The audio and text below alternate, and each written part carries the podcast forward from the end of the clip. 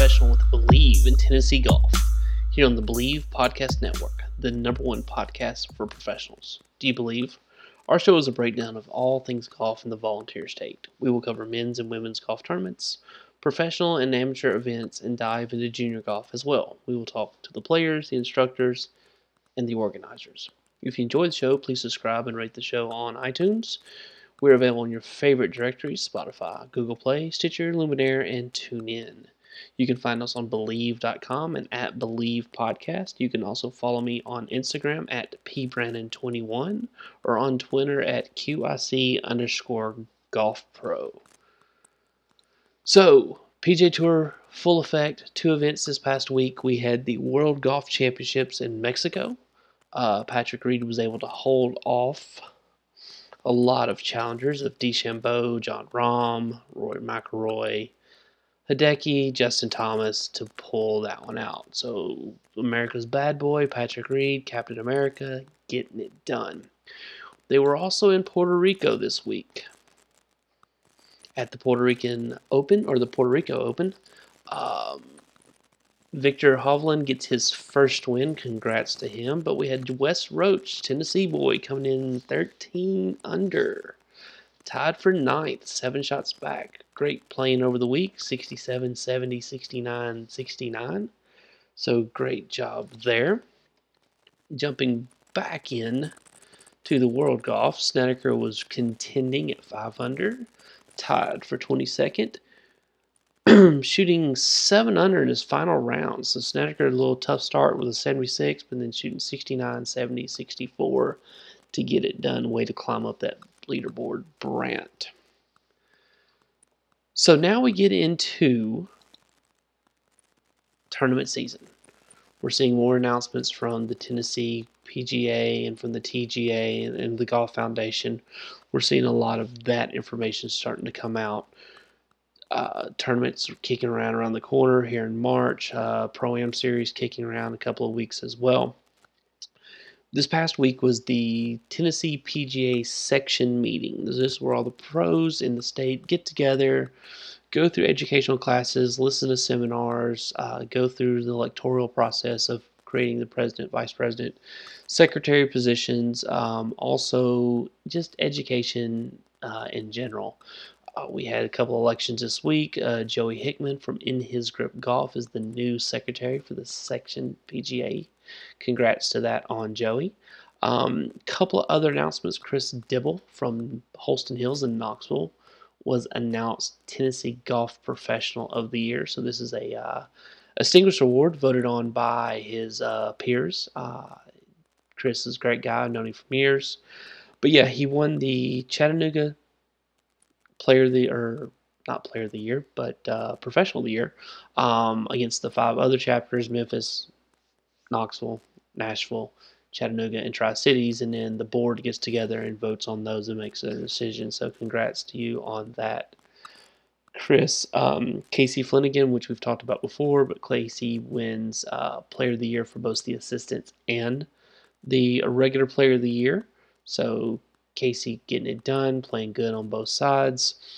Jared Melson, who was on my show earlier in the year, was recognized as the Player of the Year for the senior section as well. So in addition to those awards, Distinguished Award recipient Nancy Corsolino was honored at the meeting this week. Nancy, longtime friend of mine, and has worked with me and spent time with my daughter over the years, just being Nancy and teaching and giving back to the game. But she becomes the 41st member to be recognized for this prestigious honor for Tennessee for the distinguished career. So Nancy took up the game at an early age. She played her way through college, playing at Western Kentucky. Became an LPGA member. She was head professional. The host course Hermitage held the LPGA Sarah Lee Classic. From there, she started doing her own teaching, creating her career, winning the Richard Eller Growth of the Game Award. Numerous times National Teacher of the Year, top 100 instructor, Middle Tennessee 4-time winner. of the Middle Tennessee Chapter Junior Golf Leaderboard as well. So again, congrats to that to you on that, Nancy. Looking forward to seeing you out there soon, and congratulations again. Going back to the junior side, drive, chip, and putt dates have been announced. You can go to their website, Drive, Chip, and Putt Golf.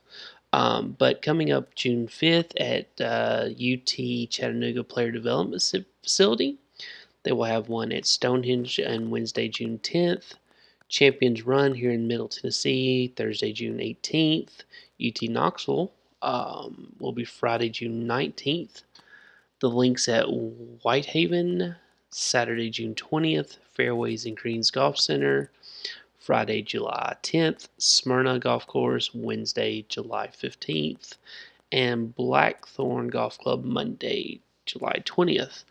Top players in those will advance to either Cleveland Country Club or The Grove. So good luck, competitors. Get out there, get registered, and hope to see you out there. Again, the Drive, Chip, and Putt, it's a fun-free nationwide group development for boys and girls ages 7 to 15 to participate in local qualifying opportunities in all 50 states throughout the months of May, June, July, and August. Interest will play in girls and boys divisions with 4 age categories, with scoring centered around the 3 golf fundamentals of driving, chipping, and putting.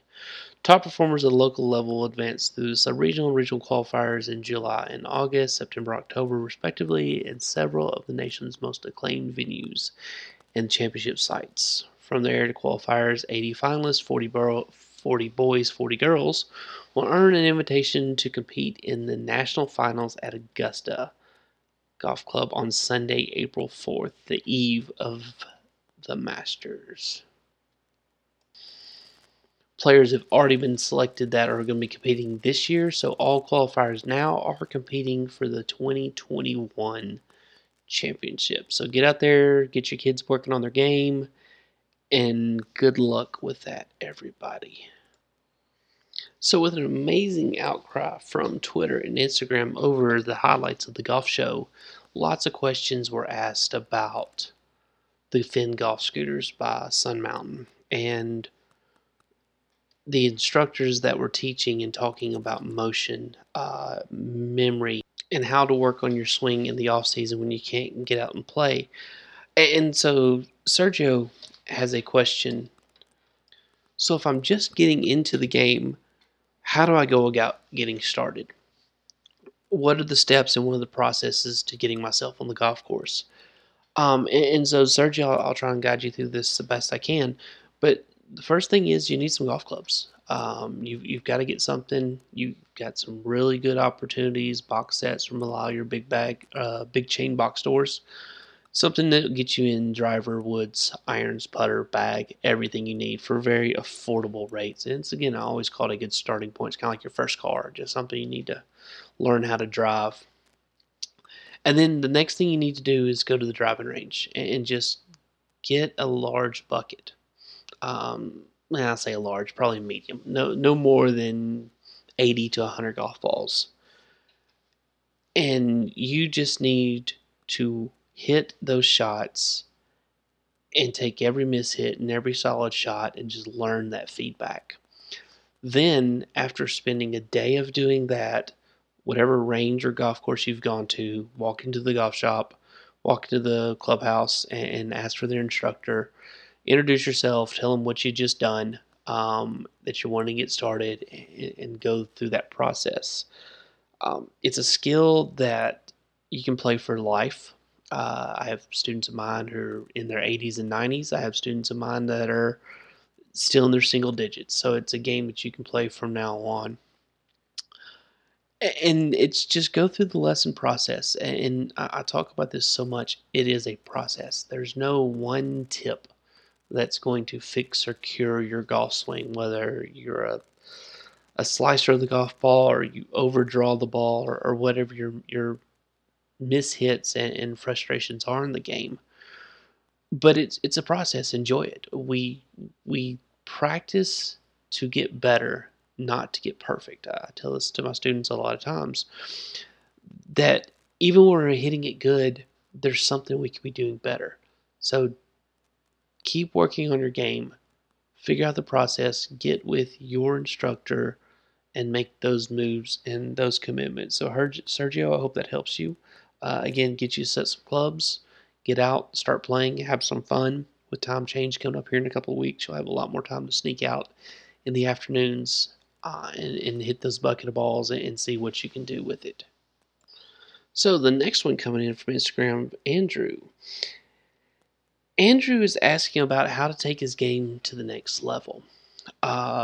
So actually, Andrew and I went back and forth on this one a little bit when he came up with this question. I responded, so tell me what the next level is. And so Andrew tells me he plays at a club here in Middle Tennessee, and he's consistently shooting in the mid-80s and just has not been able to break through and get down into the 70s.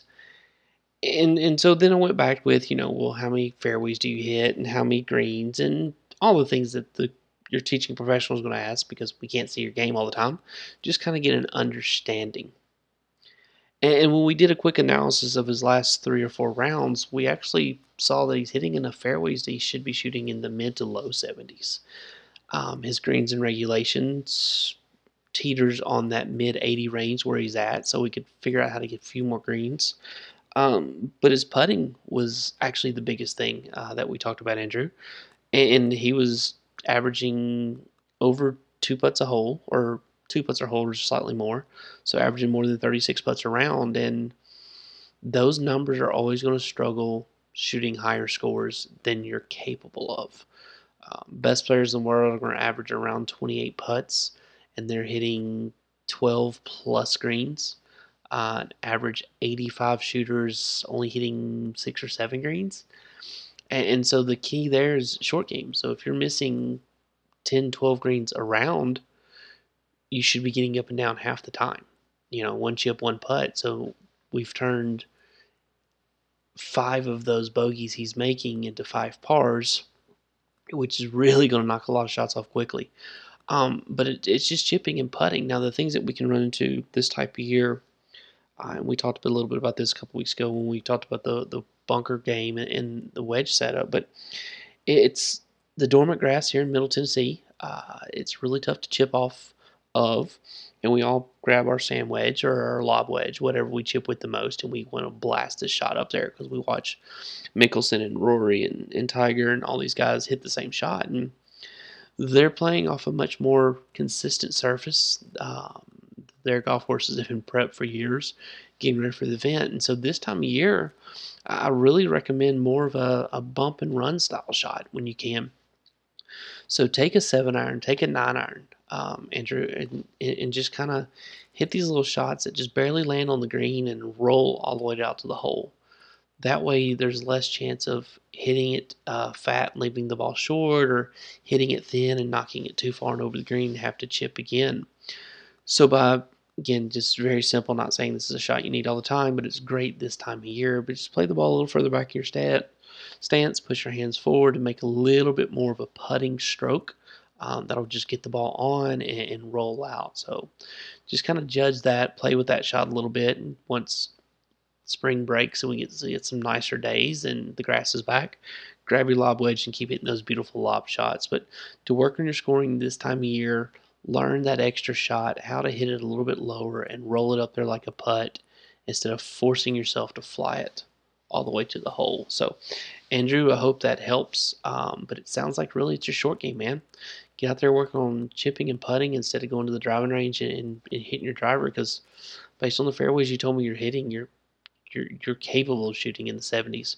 We've just got to get those shots, those first putts closer to the hole so we can get a chance to make a few of those. So again, try that out, hope that out, and go see your local club pro, have him work on your game a little bit and see if that can kind of take you to that next level, as you call it, break on through. So Tommy came in with junior golf, how to get his son out involved, playing in some more events, they've played the Sneds Tour, but they're looking for a little bit more competition and a little bit more of a test of his game. And so I'm going to talk about there, Tommy. The Hurricane Junior Golf Tour. You can definitely check it out. They've got the College Prep Series coming up actually this weekend, February 29th, March 1st at Vanderbilt Legends Clubs at the South Course.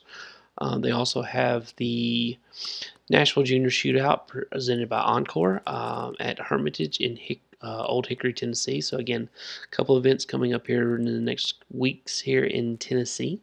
So definitely jump on their website, Hurricane Junior Golf Tour, HJGT, see what's going on, look at their membership, look at their pairings, and get some players out there and see what's going on. We look at the... So jump on their website, find some tournaments for you, for your son. Get out there, start playing, working on the game. And again, the best way to find out how we're going to do in tournaments is to play. I know we all get the jitters and nerves about that first event of the year, but it's a starting point. It's preseason practice. It's the preseason in football. They're out there. They're working on their game. They're wanting to see how it's going to work throughout the season and areas for improvement. You can take that information and grow on it. Sit down with your coach, figure out how you need to improve and get those areas going. So, Tony, I hope that helps out.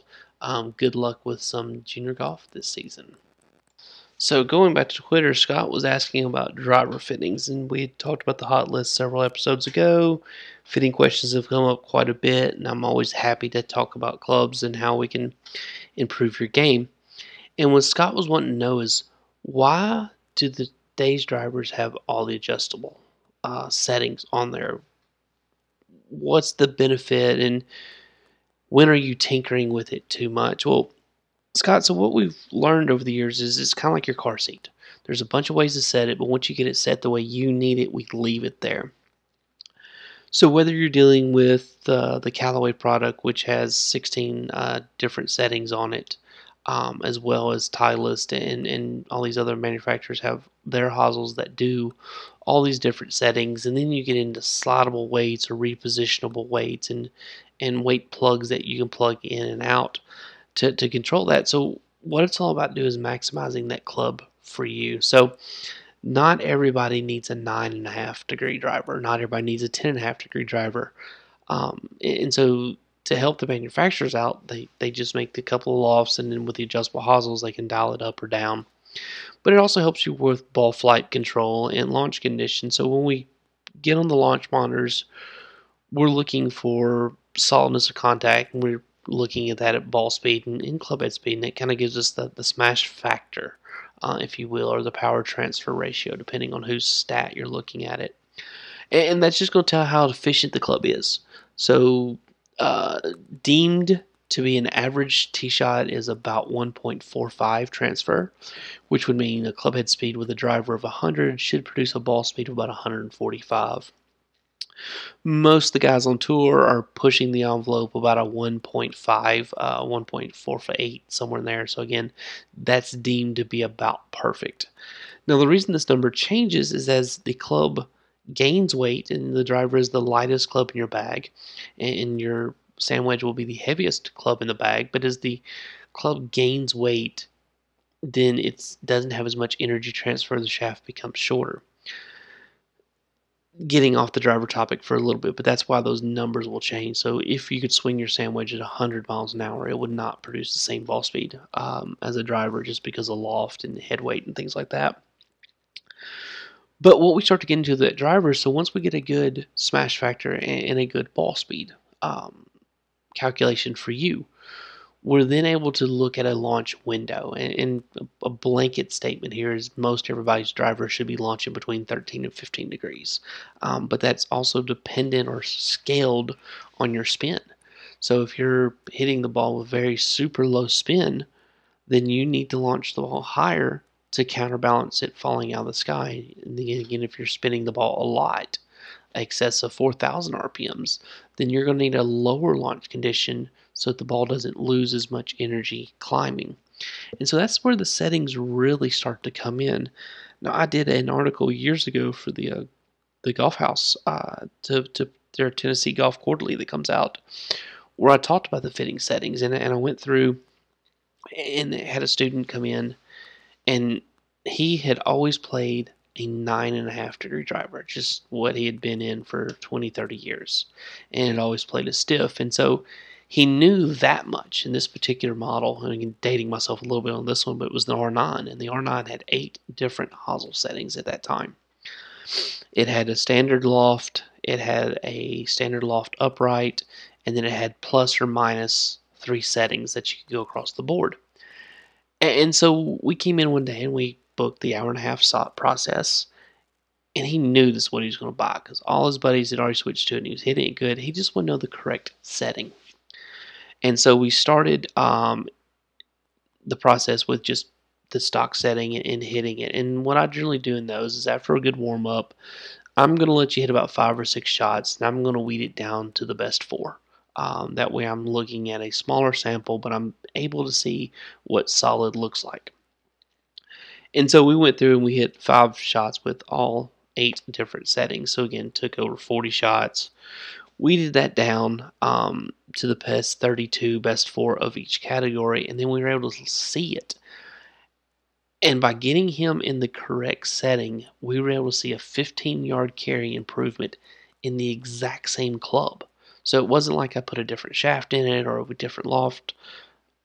It was the same head adjusted 8 different ways, and we saw the settings that the stock setting was the absolute worst for him.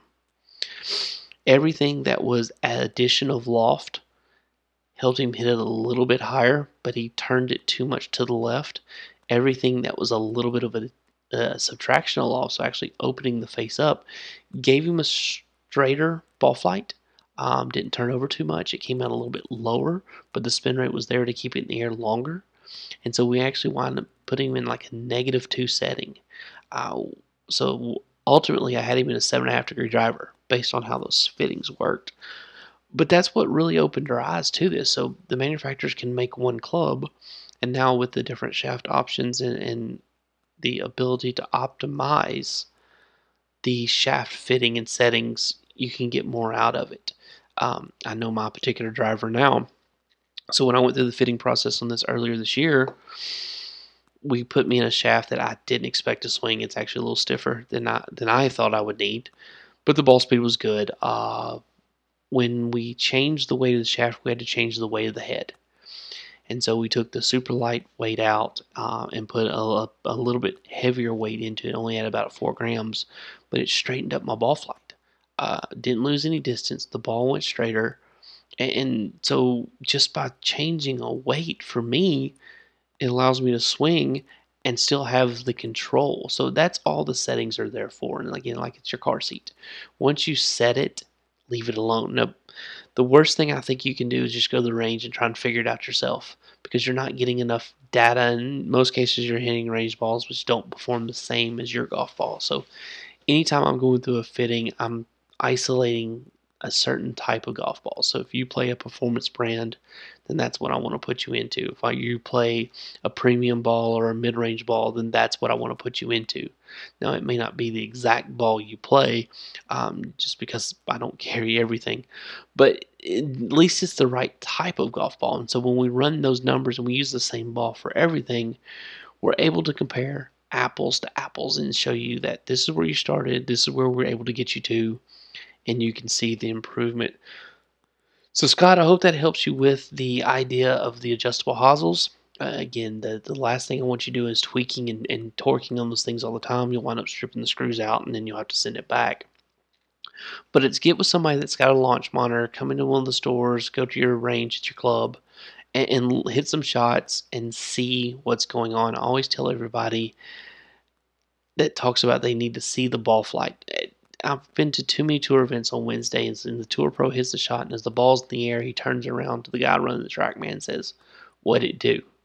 Ball's still in the air. He can see it, but he's wanting to know launch, spin rates, numbers like that he just can't visually see. Helps him program what a good shot's supposed to look like, but he not starts to feel, oh, that was a little spinny. I felt that. It did this.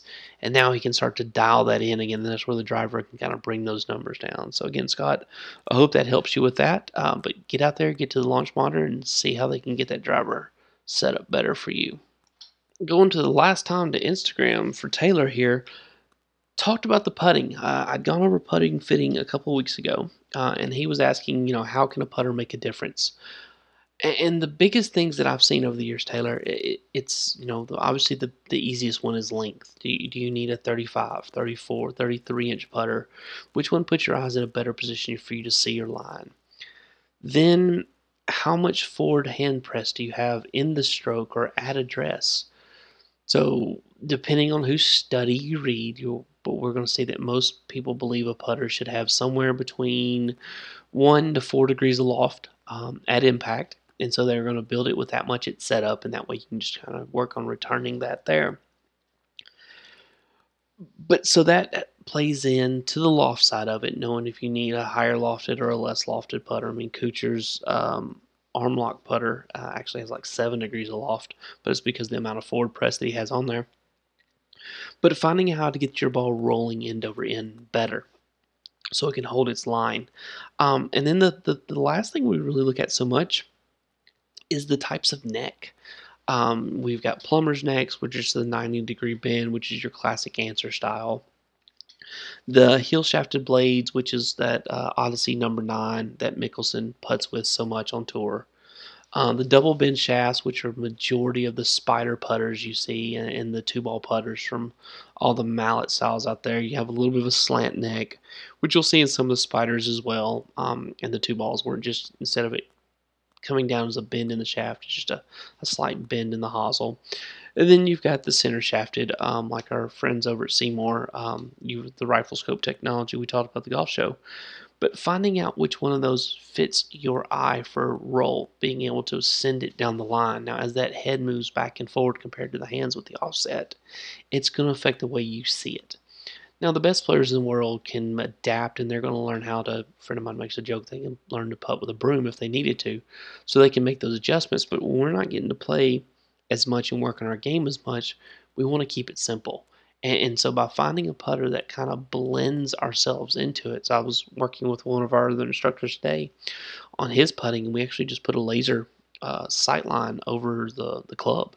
And we could see as the putter rotated back, as it rotated through. But the biggest thing was his putter address. The style of putter that he was using, he tends to line it up out to the right. And so we put him in a putter that had a little bit more offset, put the laser on there, and all of a sudden he started rolling it down his intended line a little bit. So just by looking at a different putter, a different style neck, it can help you with your alignment and your aim. And when those two are working, now your confidence gets back up there. So looking at it, Taylor, as far as how a putter fitting works, it's just finding the length, the lie, the loft, and the type of putter head that fits your eye and your stroke that's going to make you more repetitive. There's lots of putting studios around, Sam Putt Labs in multiple places. Again, it's the most detailed putting system out there. Biomech, have Blast Motion, all really good sensors that you can put on the putters and measure with as well. The Tommy system even out there. So if you want to get deep into the putter fitting side, you can definitely jump into a lot of sites, find out who your local fitters are, get in and go from there. So Taylor, get fit for that putter. Just because Jason Day putts with it doesn't mean you need to. So find something that works better for you and spend the time with it. So we're going to kind of wind up the week getting ready for the Honda Classic. We're down in Florida now, so the swing has begun. Again, I want to thank everybody for tuning in. If you enjoyed the show, please subscribe and rate us on iTunes, Spotify, Google Play, Stitcher, Luminaire, and TuneIn. You can find us at Believe.com or at Believe Podcast. You can also follow me on Instagram at pbrandon21 or on Twitter at QIC_golfpro. Weather's getting closer, time changes a couple weeks away, so everybody get out, hit some balls this week, start working on their game, and keep firing those questions on Twitter and Instagram, and I'll keep giving you some answers. Thanks so much. Have fun.